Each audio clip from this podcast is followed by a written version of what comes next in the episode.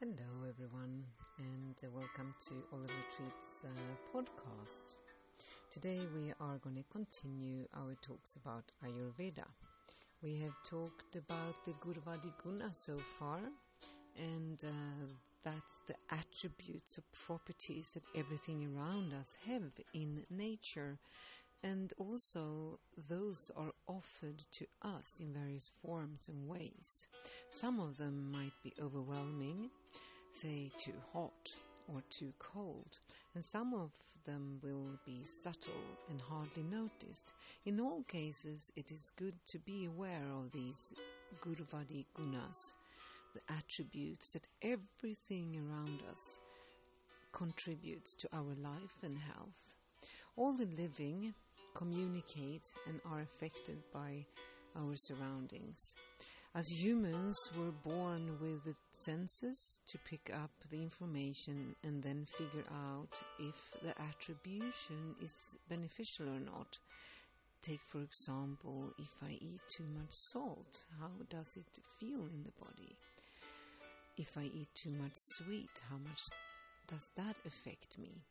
Do I get hyper? Do I get low? Anyway, this makes all sense when you start working with Ayurveda. The five senses acknowledges by mainstream medicine as well, but that's how far we go together. Um, the holistic schools sometimes argue that there are even more senses, of which some would be called metaphysical in English, such as intuition or psychic abilities literally a sixth sense that even the Greek said we had, and the center was in the stomach. The gunas is the language we use to describe these attributes in Ayurveda. They are opposites as in heavy and light, big and small, and they are two extremes of the same energy. Everything is energy based in Ayurveda. You could literally say that Ayurveda is the management of energy.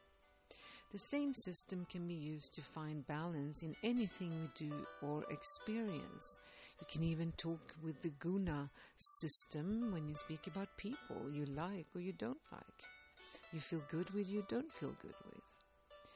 Let me give you an example with taste, the easy one. Astringent is a taste in Ayurveda and is often perceived as a consistency rather than a taste by Westerners. In any case, it means something that is dry as opposed to moist or wet.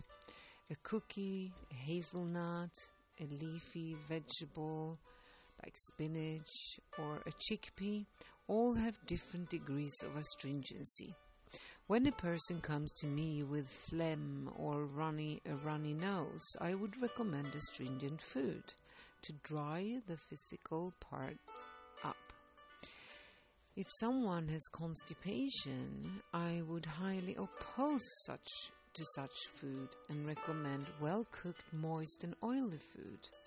Maybe even add some extra oils or in very few cases ghee if it doesn't work with properties of oil. This is of utter importance for me as an Ayurvedic practitioner to support mental and physical healing. Anyone who understands the Gurvadi Gunas and the senses opens up a total new and natural way of healing.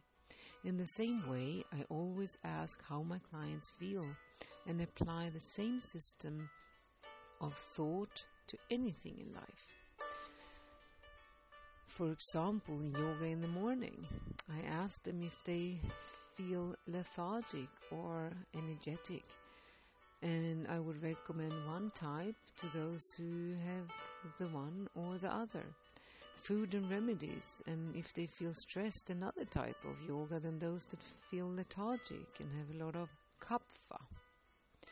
I pair with their constitution and their deviation from their born constitution, and then I get a pretty good information on what I need to recommend. To practice the use of the senses, we teach our guests to feel them and be aware of the surroundings to protect or open ourselves and understand when we are out of balance. Basically, it is always a strive to create balance.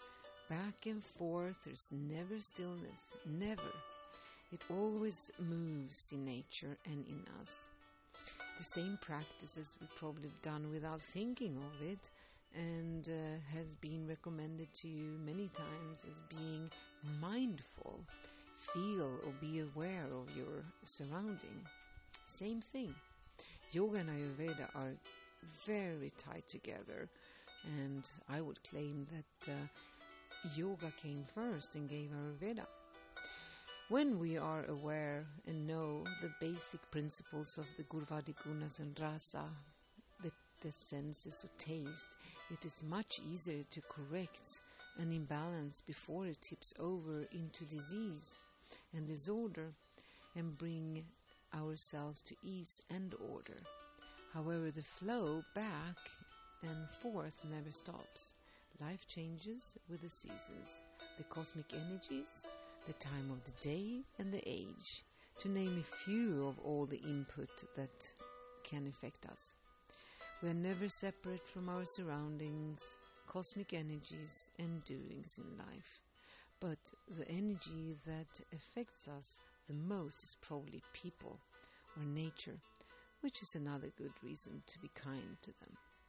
Have a lovely day.